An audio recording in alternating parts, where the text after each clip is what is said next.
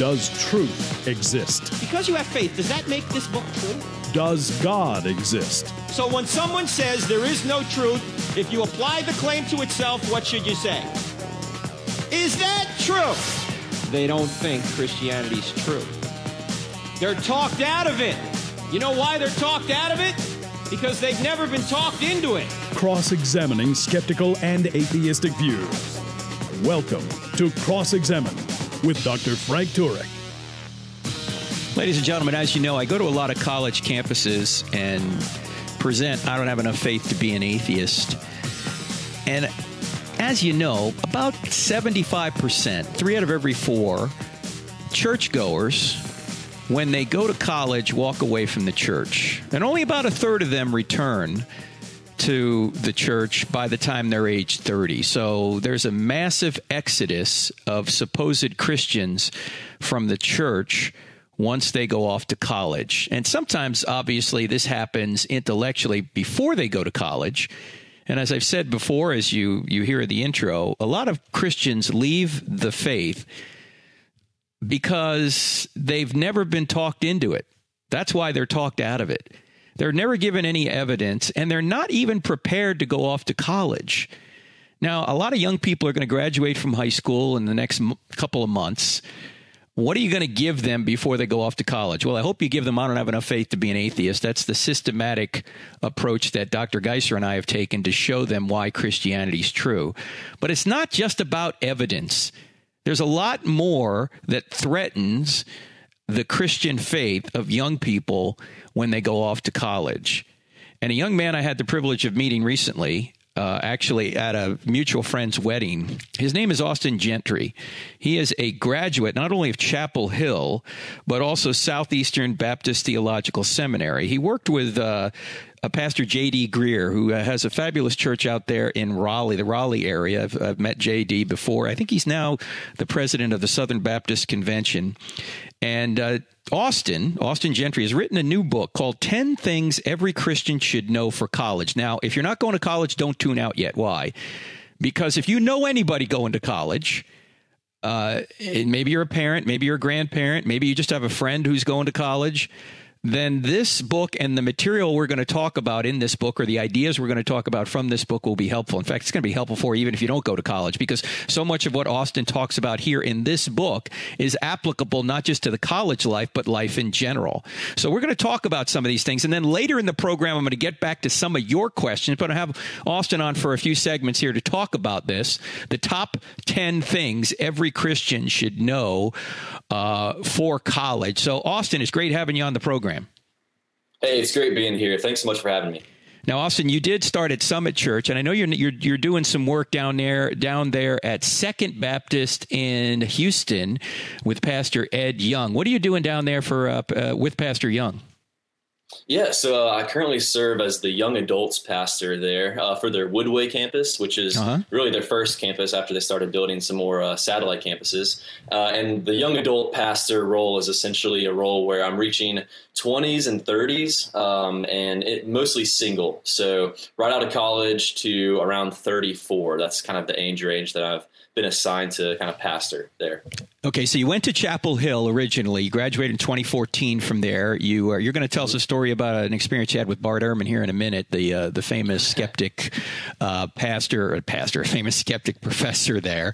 Uh, but before we get there, tell me why you decided to write this book, 10 Things Every Christian Should Know for College.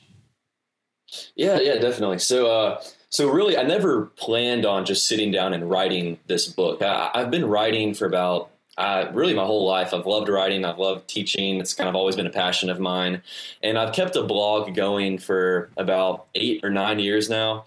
Mm-hmm. And uh, to be 100% honest with you, I do not get many reads on my blog. Maybe a mom, dad, friend here or there. Uh, you know, not much at all. But there was one post I, I read. I, I wrote about uh, in the fall of 2016. Um, and it, I just named it like eight pointers for a Christian who's going off to, to college at a secular university, something like that.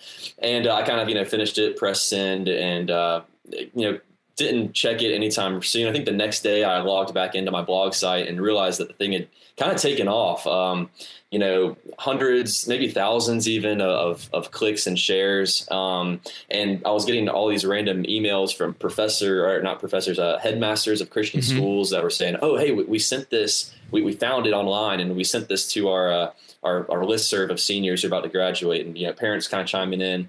Um, and so all, all that to say is, I, I guess some of the things that I'd said in some way resonated or just needed to be said, struck a chord mm-hmm.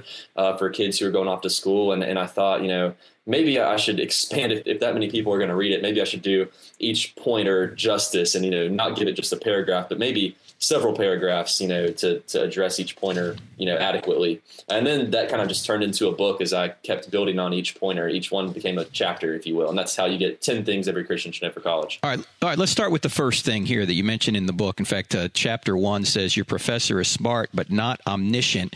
And you go in here, uh, I read through this here this morning, and you are talking here about the fact that uh, the, you say that your professor is certainly smart, but there are other scholars in his field of study who are just as smart as he is who may fundamentally disagree with his conclusions. Unpack that for us. Why are you saying that? Sure. Um, so I, I, remember, you know, going to a classroom, and I went to a Christian school, K through 12, and I grew up at the church. So if there was a Christian bubble that I could have lived in, that was that was me. I was dead in the middle. And so I, when I went to school, I started hearing, or went to Chapel Hill, I started hearing you know these claims that I'd never heard of before.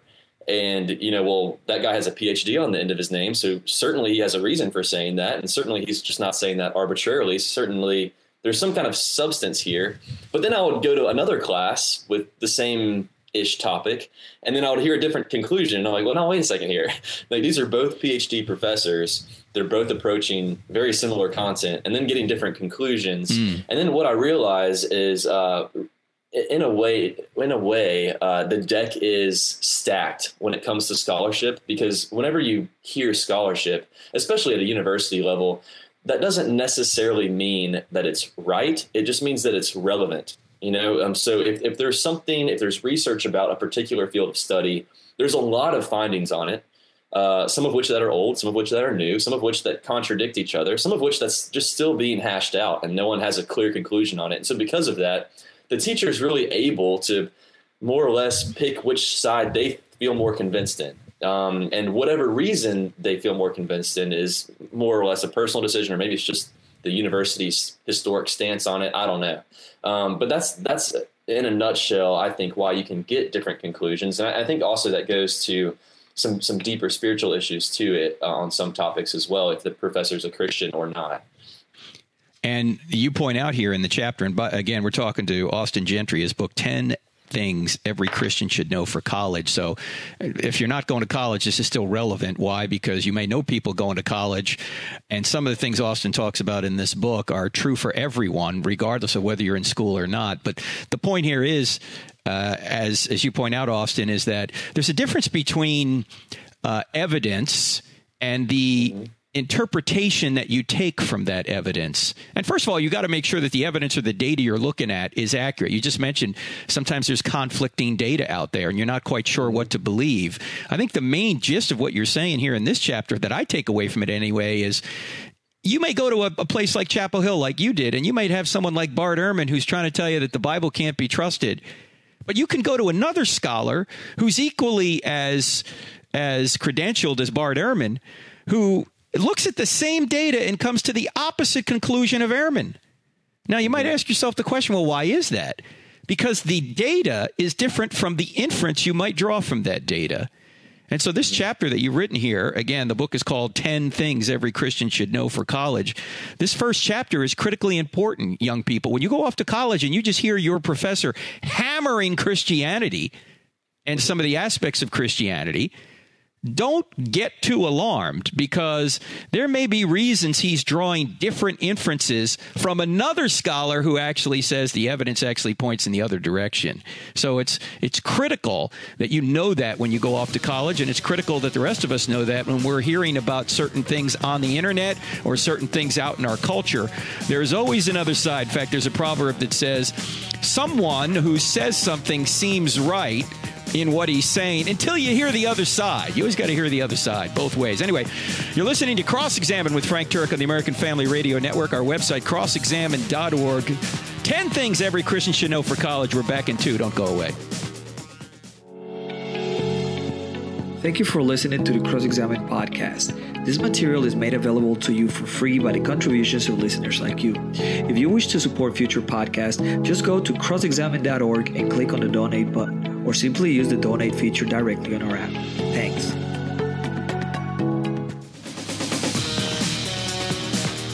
The University of Memphis this Monday night, University Center Theater, I think it's called. Details are on our website, 7 to 9 p.m. Central Time. If you're anywhere near Memphis, this is open to the public. We're doing I don't have enough faith to be an atheist, and uh, we'll have Q time for Q and A. If you can't be there, we plan on streaming it. Go to our website crossexamined.org. That's crossexamined with a D on the end of it .org, and or our web, our, our sorry, our Facebook pages. Uh, crossexamined.org or Dr. Frank Turek. We'll try and stream it all those places so you can see it. And uh, please pray that event goes well. We uh, always want to be uh, bringing the truth to young people. We want to encourage the Christians. We want to put a stone in the shoe of the skeptics. And who knows, maybe even someone can come to Christ at one of these meetings. We we did one back at uh, Towson. Uh, back in October, we had eight people come to Christ. I didn't even know it until two weeks later because it was the the the crew leader there who brought us in, who uh, Larry Kelly, who uh, who took a survey after the thing was over and found that out. So uh, we're, we're not there giving some big emotional appeal. We're just giving people the evidence and saying, look, you got to make a decision at some point. And apparently, eight people out of about 200 or so, they were all students, made a decision that night. So pray for those events if you would. And then the following week, I'm going to be down in the Dallas, Texas area. We'll do UT Dallas on Thursday night. Uh, the actual date is stand by. I'm bringing it up, and it's the 28th of March, and then UT Arlington noon, a noon event at UT Arlington. Uh, that um, next day, Friday, the what is that? Is that oh, that's the 29th, obviously. Duh, I'm looking at the wrong calendar. Uh, and then we're going to have an event, the Atheist Christian Book Club. I don't know if you can actually get into that, but the details are on our website. We're talking about uh, my book, Stealing from God, with a bunch of atheists there. Uh, and then the next day, if you haven't, if if you don't even know about the Rethink, you got to know about it. Actually, Rethink starts the 29th at Cottonwood Creek. Baptist Church there in Allen, Texas.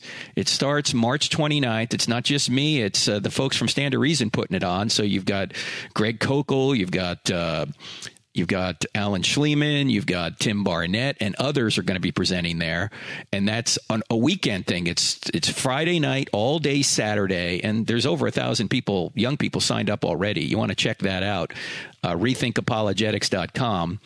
And then uh, the next day, I'll be speaking at Cottonwood Creek Baptist Church on the Sunday morning services. So a lot going on in Dallas the following week, but Memphis on the 18th. All right, let me go back to my friend here, Austin Gentry, Gentry, who's written the, the new book, 10 Things Every Christian Should Know for College. Now, Austin, you did go to Chapel Hill. Uh, yes. Did you sit under Bart Ehrman at all? Yes and no. Uh, no, in the sense that I did not officially, uh, I was not officially enrolled in his class, but uh, yes, in the sense that I would uh, sometimes just kind of stop in. He, he allows students to, to come into some of his classes, especially the one at the end of the year where he gives his anti testimony. You know, if you're in mm. Christian circles, you hear the word testimony as you're coming to faith. Well, he gives his anti testimony at the end of the year, which is how he abandoned his faith. And many students want to hear his own story about how that happened in his own life. It's interesting because you relate in the book, and I, I've heard this by listening to some of Bart's lectures that despite the fact that he talks about what he thinks are errors in the text, that not only does he say that we know what the original New Testament writers wrote down, but he also says that none of those supposed errors that he believes are in the text had anything to do with him rejecting Christianity, right? I mean, he spends most of his time talking about well, there's errors in the in in the uh, manuscript, so we're unsure about certain places in the New Testament. Um, but he never says that that creates any trouble for him intellectually. His real reason for not becoming a Christian or, or leaving Christianity, in his view, is what was really the reality of pain and suffering, and how he feels that that's irreconcilable from the reality of a loving, all powerful God. Hmm. Mm-hmm. I wonder if he's ever been challenged on that with regard to evil. I mean, why does he think pain, suffering, and evil are bad things unless he has some standard of good by which to even judge those things? Has that ever been brought up to him philosophically? Yeah. Do you know?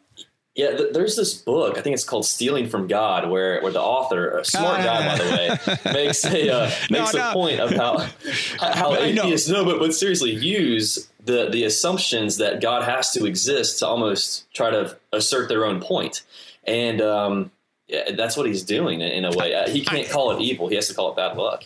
Oh, I know, I know. I've mentioned that, and many before me have. But I, am wondering, I'm wondering if you've ever seen him, because I haven't seen everything he's done or every debate he's had. Has he ever been challenged on that? To your knowledge, to say, well, look, you're claiming there's all this evil in the world, but how do you even know there's evil unless there's good? And how do you know there's good unless God exists? I mean, God, yeah. God is what we mean by the standard of good. Yeah, um, I, am not sure specifically. Um, okay. I didn't get the chance to ask him that directly, uh, but I have had some conversations with him though. Now, by the way, you did recommend in the book today a website that, uh, and again, the book is called 10 Things Every Christian Should Know for College. By the way, this book, anybody can understand. It's very well written by Austin Gentry, my guest today, and it's got some very good insights. It's not just about evidence here. There's so much more than evidence that you need to deal with when you go off to college or you need to help a college student through. And we're going to talk about more of that here in just a minute. Um, but Austin, you know when you get older, you start to lose your train of uh, train of. Nope. Uh, yeah, yeah. Well, you're not old. That's why I'm losing it here. I was going somewhere with this comment, but I forgot where I was going. All right, let me just go back to the book. Um, the book here is uh, in pointer number two. This is kind of chapter number two, and this is absolutely critical. What you say here. The title of the chapter is "The Heart Dwells Beneath the Intellect, the Logic, and the Evidence." Unpack that for us.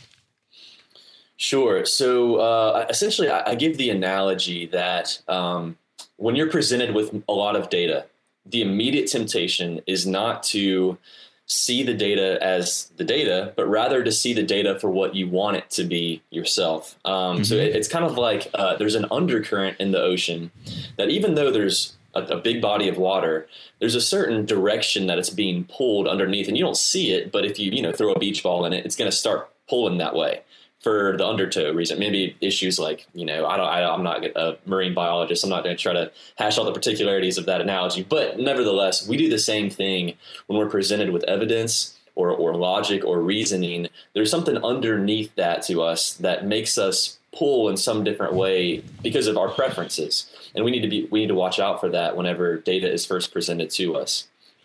We need to watch out for that too, because mm-hmm. as the atheist uh, physicist uh, Richard Feynman said, the easiest person to fool is yourself, right? Absolutely. Mm-hmm. And sometimes Christians just want evidence to support their view, and maybe it doesn't. But you're also mm-hmm. saying that's this, the same thing is true for atheists who are scholars at the college campus. And people need to understand that, that as we mentioned earlier, sometimes it's the inference from the evidence that is the real issue. Everyone's looking at the same data quite frequently. The question is, how do they interpret it? And of course, you quote 2 Timothy 4 3 here when you say, For the time will come, Paul is saying this obviously, for the time will come when people will not put up with sound doctrine. Instead, to suit their own desires, they will gather around them a great number of teachers to say what their itching ears want to hear. Well, gee, isn't that true? Now, this is a warning to Christians and non Christians. Are we just believing what we want to believe? Well, yeah, yeah. I, I, mean, I try to make make that clear in the book that where you know this goes to all people. You know, truth is truth. It's not just Christian truth. You know, mm-hmm. and I think where Christians are distinct is that our calling is to submit to truth and not to twist it or to distort it or to stand above it or to change it in a way that is more palatable for us, but is to submit to it on its own terms and to be honest with what we see. Yeah, Solomon says in Proverbs uh, four twenty eight, I think it is. He says, um, "Guard your heart because everything you do flows from it." And you you quote here Thomas uh, Cranmer, an English reformer, and this is a great quote. I have it highlighted here. You say, "What the heart loves, the will chooses, and the mind justifies." Listen to that again, friends. What the heart loves, the will chooses, and the mind justifies. This is a warning to all of us, not just atheists, but to Christians as well. Are you just justifying Christianity because you love the idea of there being a God who died for you and and you'll see your loved ones in him in heaven when you die and all that and or is it really true? Is there real evidence out there for it that you can evaluate in an objective way or as objectively as possible? So, this uh, chapter two of 10 Things Every Christian Should Know for College is absolutely critical to understand, young people. When you go to college, you got to remember there are agendas. And quite frequently, the agendas, as you point out, Austin, in here, have to do with personal autonomy and sexual issues. That's why I always ask the question if Christianity were true, would you become a Christian? And so many people have said no because it has nothing to do with the evidence in their minds. It has to do with what they want to do sexually or what they want to do with their own lives.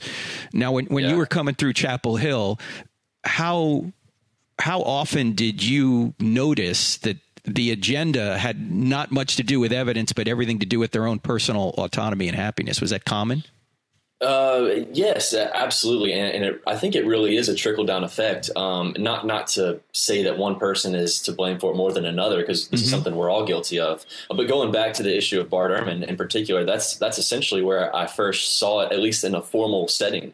This was this was the the tenured head of the religion part, department saying, you know, I rejected Christianity because of its stance on evil and suffering, which I don't like and yet, I'm the whole reason I'm trying to take down Christianity is through intellectual means. Like, oh, by the way, uh, there's errors in the Bible, and oh, by mm-hmm. the way, you can't trust it because of this. But really, the main issue was never, like you said, any of those quote unquote intellectual things. It was all about the heart of the issue underneath that that wanted him to arrive at a certain conclusion. He doesn't want to believe in a God who is really beyond his understanding. He doesn't want that. And so that it led his like an undercurrent his intellectual convictions down a certain path. And you see that with lots of students too maybe not in a formal classroom setting but in the dorm room. You know they want a certain lifestyle whether that be sexually or or you know other things. Let, us just be clear: Christianity has many stances that are not exactly palatable at the university environment. Things like gender and sexuality, things like heaven and hell, things like you know that doesn't like rub people the right way, especially in our climate now. And so mm-hmm. to to believe in objections so that you don't immediately so that you don't have to believe in those things in the bible it, it allows people the freedom to kind of experiment with lifestyle decisions because well intellectually I, am not going to subscribe to that right now it, it alleviates that conflict that makes sense yeah, no, it certainly does. And you point that out clearly. And again, we're talking to Austin Gentry, his book, 10 Things Every Christian Should Know for College and we've only cu- talked about a couple of them. There's eight more. We'll cover one or two more of them in the next segment, so don't go anywhere. But before we get there, I want to point out that CIA, the Cross Examine Instructor Academy, is coming to the Big Apple. That's right, New York City, August 8th to 10th. You got to apply now, though. Uh, because we're this class will fill up. We get maybe 60 people in there. We can't go much bigger than that because not only do you pre- or do we present to you, you present to us. Greg Koukl, myself, David Wood, the expert on Islam, will be there. Um, so many other instructors.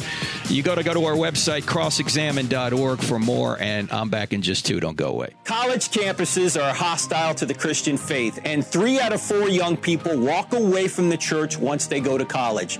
That's why we go to college campuses and present I Don't Have Enough Faith to Be an Atheist in the United States and even all over the world. When we do this, we don't charge students a dime. That's why we need your financial support. In fact, over the past couple of years, we've been able to grow dramatically because of your generous support. And 100% of your donations go to ministry. 0% go to building. So when you give to Cross Examined, you'll be giving to help us go reach young people where they are. Would you consider giving today? Thank you so much, and thank you so much for what you've done already.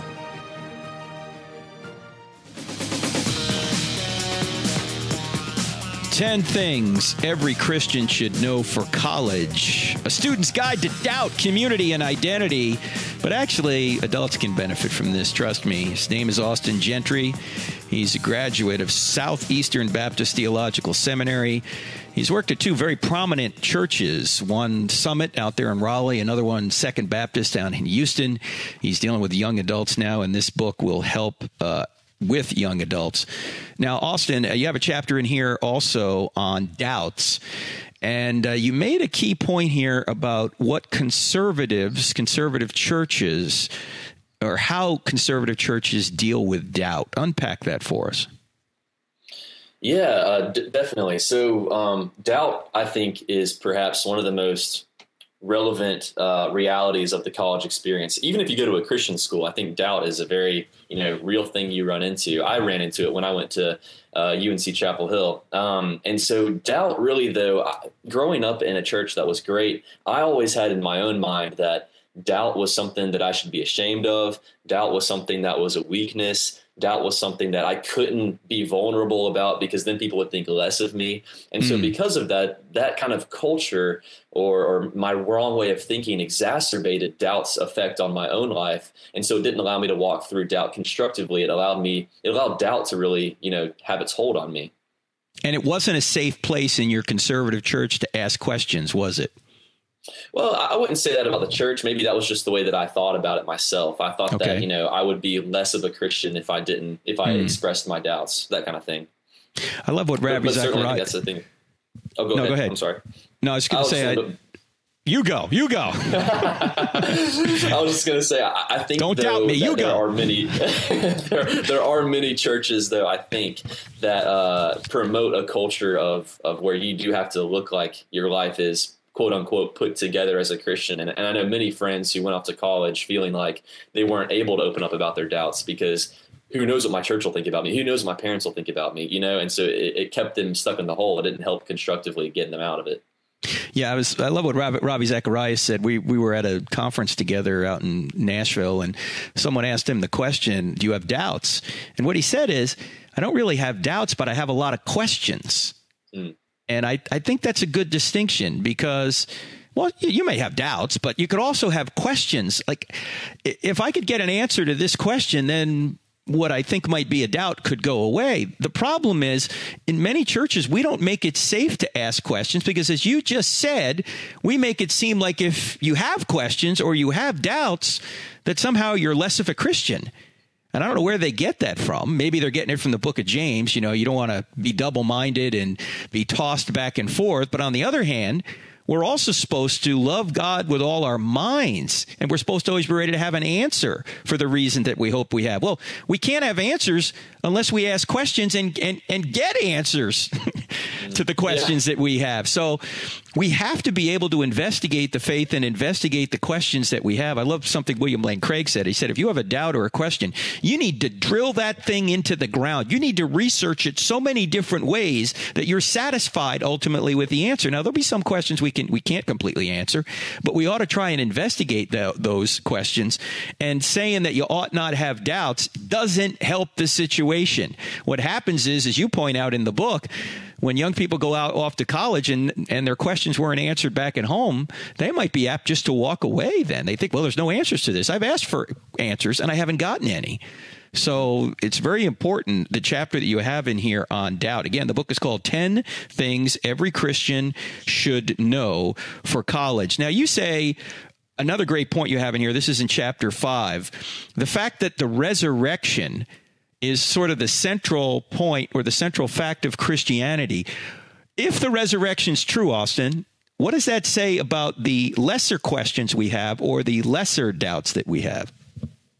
Yeah, absolutely. That's that's a great point. So I, I think ultimately we're starting on the wrong foot if we think that our faith more or less looks like a Jenga tower where every single tenet of our faith is held on equal proportion and everything is equally important. That, that's just not true. There are some mm. things in the Christian faith that are more important than others and more fundamental than others. For example, uh, the resurrection of Christ is perhaps the most important or fundamental aspect of, of our Christian faith. And then you have like the Trinity or the atonement or, you know, many things that are absolutely crucial. And then you have issues like you know, the age of the earth or how to baptize someone. Mm. That just doesn't hold as much weight as those other things do. And so, unfortunately, uh, you know, many people, I think, or many Christians going to college, they see their faith as a, a Jenga tower of sorts. And when a professor says one thing about one tenet of their faith that makes no sense to them or something they don't immediately have the answer for, it seems as if they're pulling a, a, block in a Jenga tower and it all comes tumbling down. Like, oh, you know, you can't trust that uh, Moses wrote the Old Testament because we think it was two people. oh no, I don't know what to do. And they, you know, their whole Jenga tower just falls down. I now I can't believe any of it, you know. But but really your Christian faith looks more like a pyramid instead, you know, based on tiers of importance where at the very bottom you have you know the resurrection the trinity the atonement um, the most fundamental important things of your faith and then on top of that are built smaller, uh, less important uh, convictions or fundamental tenets, and those kind of are based on the bigger ones like the Trinity. And so, just think about it, a Jenga tower versus a pyramid. If you're in a windstorm, you know your bet's going to go with the pyramid every time. Yeah, that's one things my friend Andy Stanley tries to point out. He takes a lot of heat for it, but he says one of the problems we have if we're trying to witness to unbelievers and we go to them and we say, well, the reason you ought to believe in Christianity is because the Bible's inerrant. First of all, that's begging the question. But secondly, a lot of people think that you mean I got to believe everything in the whole Bible in order to be a Christian? Well, look, I think the uh, I think the Earth is is old, or the universe is old, and the the Bible appears anyway to be teaching it's young. They'll say, or gee, I don't know if I can believe in Jonah or Noah or some of the stuff that went on in the Old Testament. Uh, or, or, or, as you just said, a, a problem with Moses of some kind. And then they wind up walking away from all of Christianity, when in fact, you don't have to believe everything in the Bible to be a Christian. Now, I think if you do become a Christian and you think about it long enough, you will believe everything in the Bible because Jesus did. And look, I just have a personal policy. If somebody rises from the dead, I just believe whatever the guy says. I mean, if Jesus really is God and proved he was God, then what he teaches about the Old Testament is true. And he taught the Old Testament was true. And if God exists, of course, any of those things in the Old Testament could have actually occurred. Uh, you can't just rule them out. So I think the point you're making here in chapter five about the resurrection being key is correct that if the resurrection occurred, everything else falls into place. So we don't start with you got to believe the Bible's true. We start with the evidence that the resurrection occurred. We may back yep. up and start with the evidence for God, as you point out, but then deal with the resurrection. If the resurrection's true, our lesser doubts or our lesser concerns about lesser issues can be easily overcome by the fact of the resurrection because if Jesus rose from the dead, everything else falls into place. Now, Austin, I, I want to get to the last chapter in your book, and there's so many chapters we can't cover here on radio, obviously. We don't have time, but you want to get the book, friends. It's called 10 Things Every Christian Should Know for College. The author is Austin Gentry. Identity is such a big issue in our culture today, Austin. You have an entire chapter on it. Kind of sum it up for us. Absolutely, yes. So identity, you know, it might even be a buzzword in some sense, uh, even in churches. But I think I try, I try, to redefine identity as essentially the place where you find your sense of worth, where you find your sense of significance, validation, security, all those things. And uh, especially at the college level, this is an issue for everyone, you know, myself included, in any stage of life. Uh, but in the college um, setting in, in particular, your identity is always, I think, on the line. You know, where do you find your self worth? Well, I find it in my major, obviously, or I find it in my romantic relationship, or I find it in my fraternity. And if I don't have that, then I'm less of a person. You know, and so it, mm-hmm. you're enslaved to these aspects of performance and and circumstance, which you're never really fully in control of. And so you end up being a slave to those things if if they're the wrong ones. And you point out very well here in the chapter that our identity is not really um, achieved; it's received. I don't mm-hmm. think you use those exact words. I, I might be channeling. I, like I, might be channeling Tim Keller from right now. I think, I think Tim had said that at one point, and you quote Tim Keller in this book as well.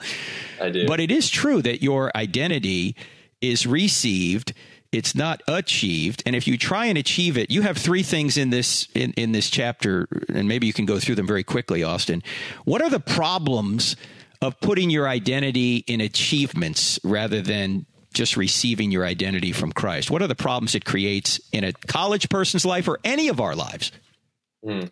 Yeah, so I think one of the first problems that you run into is that you're always going to be inevitably going to be comparing yourself with everyone else. Mm-hmm. And it's not really about how well you're doing, it's really about how well you're doing compared to everyone else. Because if you find an edge, then that's what's going to make you feel like you're more important or more significant, or that's where you feel you have value versus other people.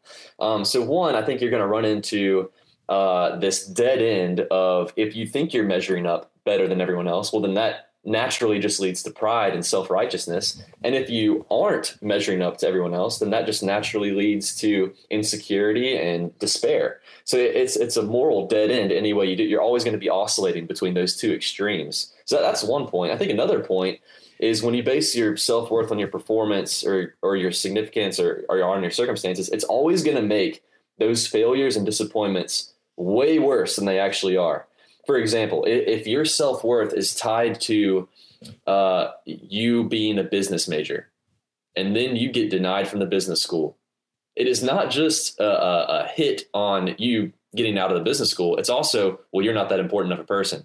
You see mm. how when you conflate your identity and and that thing that you're looking forward to right. to make you feel significant when it doesn't happen it's not just a rejection it's a rejection on your existence you know right. or, or, or, a breakup for example if your identity if your self-worth is found in being in a romantic relationship with that person and then things don't work out then it's not just a breakup it's way worse it's maybe you're not that important after all but what's wrong with you you know it's a lie that just gets you know enhanced uh, more than it should be uh, and then I think a third thing is, uh, and I, I, see this everywhere, especially on the college campus. It's, it's, it's very sad.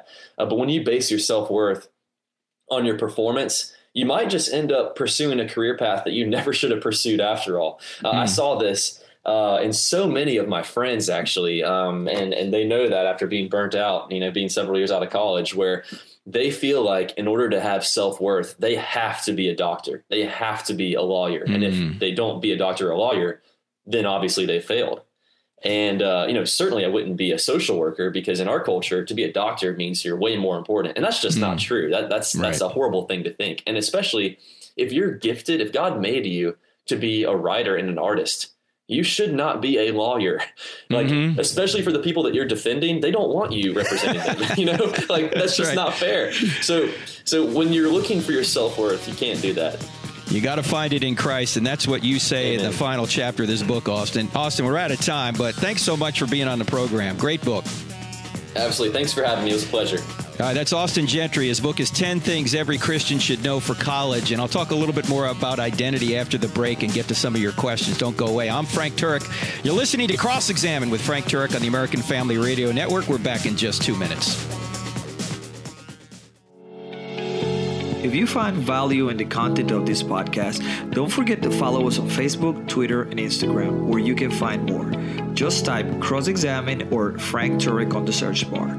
Also, visit our website where we add new videos, articles, and free resources daily.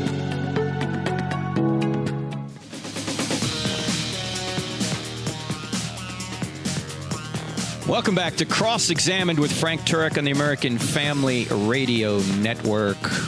Don't forget about our website, crossexamined.org, and our app. Two words in the App Store, Cross Examined. Two words in the App Store, Cross Examined. Got a uh, email here from Noah. Uh, very complimentary. Let me just get to his question. He says, My question is this If you need evidence to have faith in God, do you actually have faith? I recently got into a discussion with a former friend of mine online who also who was also a Christian, and they said that Christians we're not called to prove God's existence because belief in him comes from faith alone. I showed them 1 Peter 3:15, but they were quick to tell me that the evidence comes from faith, not the other way around.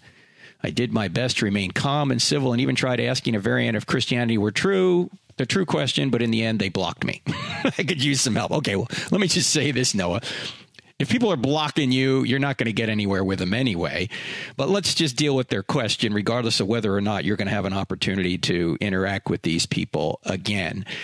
Uh, it seems to me this. I'm trying to read between the lines here. This seems to be a very Calvinistic kind of approach.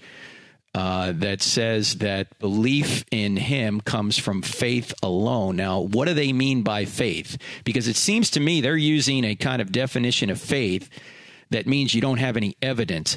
That's not the kind of faith that the Bible is talking about. In fact, there are two kinds of faith. There's belief that, and then there's belief in. Belief that is getting evidence that God exists, that Jesus rose from the dead, that the Bible is telling the truth.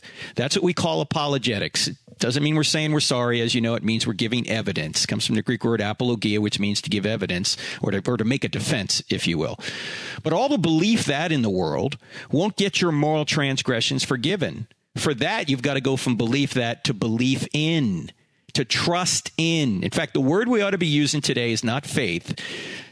It should be the word trust. That's what it means in Greek. That's what it means today, because today, as it seems the people who are arguing with you here, Noah, today these people think that faith means blind faith, that you don't have any evidence at all. Kind of like the Mark Twain version of faith. Faith is believing what you know ain't so. Uh, that's not the kind of faith the Bible's talking about. It's saying to trust in what you have good reason to believe is true. That's really what faith is trusting in what you have good reason to believe is true. As I say in the seminars that I give on campus, as I say, I'll be at University of Memphis this week, uh, this Monday. Um, I, I, I say, look, we know the difference between belief that and belief in from relationships. When I first met my wife 34 years ago, I got evidence that she would be a good wife, but all the evidence in the world didn't make her my wife. I had to take a step of trust in her to ask her to be my wife. And in a momentary lapse of judgment, she said yes. See, that's the difference between belief that and belief in. The demons know that God exists, James says, but they don't trust in him. They don't go from belief that to belief in, to trust in. You see, belief that is of the mind purely. But belief in is not only of the mind, it's of the heart as well. It's, it, it, it entails your will. You can believe that something's true and not assent to it. In fact, it goes back to our earlier conversation I had with Austin Gentry and his book. Some scholars are looking at the same evidence other scholars are looking at, and they all believe that the evidence is true, but they don't put their faith in it or they don't trust in the inference that naturally flows from it because they don't want to. They have other considerations that they're taking into account. So there's a difference between belief that and belief in. Now it's interesting the people know that are writing you this question are trying to give you arguments that you ought not use arguments. They're trying to use arguments when they say something like Christians were not called to prove God's existence because belief in him comes from faith alone. Well, that's an argument. They're giving you reasons not to use reasons. Now, it turns out to be a self defeating argument, but, or it's self defeating to say we ought not use arguments because you're trying to use an argument right now. So, yes, we're supposed to have evidence for what we believe in. And by the way, this is exactly, eh, I keep using by the way again. By the way, there I'm using by the way again. You notice that? Anyway, sorry, I'm transitioning. You go to John's gospel, he tells us why he writes the gospel second to last chapter after the resurrection account, after Jesus appears to Thomas, who goes from belief that to belief in after he gets the evidence. Here's what John says, chapter 20, verse 30. Jesus performed many other signs. Time out. Let's not go any further. Time out. What does, time, what does signs mean? What does signs do? Signs point to something else. You know, you're driving into Charlotte. You see a sign, Charlotte, 10 miles.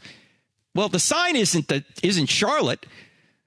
The sign is pointing to something else. The location known as Charlotte. Well, signs that Jesus performs are pointing to the fact that he's the Messiah. So it says Jesus performed many other signs in the presence of his disciples, which are not recorded in this book. But these are written that you may believe that Jesus is the Messiah, the Son of God, and that by believing you may have life in his name. So the signs give you evidence that you can trust that Jesus is the Messiah, that you have evidence that Jesus is the Messiah. So you can then go from belief that to belief in and have life in his name. So he puts belief that and belief in in one verse or two verses here. That's the purpose of the signs. I mean, why doesn't uh, the Bible just say, well, there's no nobody said the resurrection occurred, but just believe that it's true, and just, or just believe in it. Why, why doesn't it just say that? Why, when uh, a, a people, uh, well, easy for me to say, why does a person come to Jesus as a messenger from John the Baptist who's in prison and is doubting that Jesus is the Messiah? when when that person comes to Jesus and says, John is wondering, are you really the Messiah? Jesus doesn't say, just have faith. God will give you the faith. Don't worry about it. Tell John just to have faith. God's going to give it to him. No, he doesn't say that. What does he say? He says, look at the signs. Look at the evidence, in other words. Those signs will show you I am the Messiah.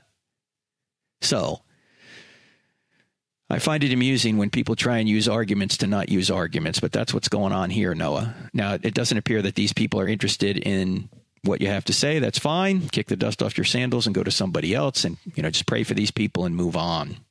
All right. Now, let me say one other thing about identity that we talked about in our final segment with Austin. A couple of weeks ago, I had the privilege of uh, not only speaking at a, a college in in Ohio, but speaking at a prison in Ohio and I was supposed to speak to two groups of inmates. And I had the opportunity to do that. But when I got there, uh, the chaplain said, You know, would you like to speak to a third group? The people in solitary confinement would like to hear you. I said, Sure, bring them up. They call it the hole in a prison. If you're in solitary confinement, you're in the hole. Some of them are in there for some of the things they've done, others are in there to protect them from other people. Solitary confinement can protect you from other inmates who want to do harm to you. Anyway, they brought these gentlemen up, and uh, we had maybe about 30 of them in this classroom at this prison. And they were wearing they were wearing neon orange pants and the classic inmate shirt, you know, with the stripes that go horizontally, the big stripes, but it wasn't white and black, it was orange and white. I mean, you could see these people from space if they ever somehow got out of the prison. In any event, they all came in and they sat down, and some of them had tattoos on their faces. I mean, they look like MS 13, some of them. Some of them may have been a little strung out because drugs get into the prison. Others were paying a lot of attention. In fact, when I got done with the entire thing, a bunch of them said, Hey, man, this makes sense. I was just going through the four questions we go through on a college campus. Does truth exist? Does God exist? Are miracles possible? Is the New Testament true when it comes to the resurrection? In any event, at the end of it, I said to him, Your identity is not achieved, your identity is received. And by the way, this goes for all of us. Our identity is not what we achieve. Our identity is not in our job or in our in our bank account or it's not in our associations, whether it's our ethnic group, our race. By the way, there's only one race, the human race, or our sexual orientation or uh, who we prefer sexually, or our spouse, or our kids, or our family, or any of these things. That's not our primary identity.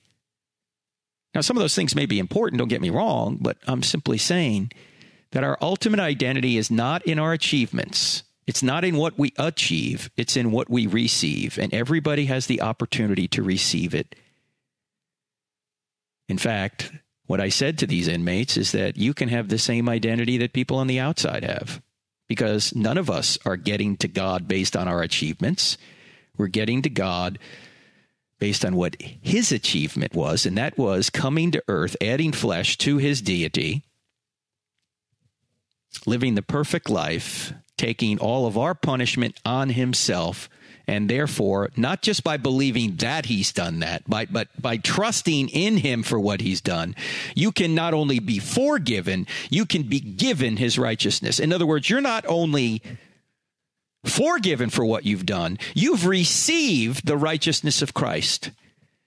So put your identity in Christ because that's where it is. In fact, it's already there. You just need to recognize it. Now, if you don't want to recognize it or you don't want to accept it, God's not going to force you into heaven against your will. He, that's what love does. It allows people to go their own way ultimately because you can't force somebody to love you. But if you truly do want to be loved, you will be. You just need to receive it you don't achieve it. And as my guest Austin was saying earlier, Austin Gentry was saying earlier, that if you try and place your identity in your achievements, you're ultimately going to be dissatisfied and you're always going to be comparing yourselves to others. You're always going to be insecure. You're not going to be somebody who's going to be content. And you're going to be separated from God for all eternity by your own choice. So receive your identity, don't achieve it. All right, I'm Frank Turek. Great being with you. Don't forget, University of Memphis Monday night, and the following week, University of Texas at Dallas and University of Texas at Arlington, and Rethink in Dallas. See you next time. God bless. We hope you got a lot of value out of this episode. If you think our podcast needs to reach more people, here's what you can do to help. Go to iTunes and type Cross Examined Official Podcast, four words in the search bar, and leave us a five star rating. It'll take you less than five seconds. And if you have a few more seconds to spare, leave us a positive review. The best reviews will be featured on future episodes. You can also listen on Spotify, Stitcher, and Google Play. God bless.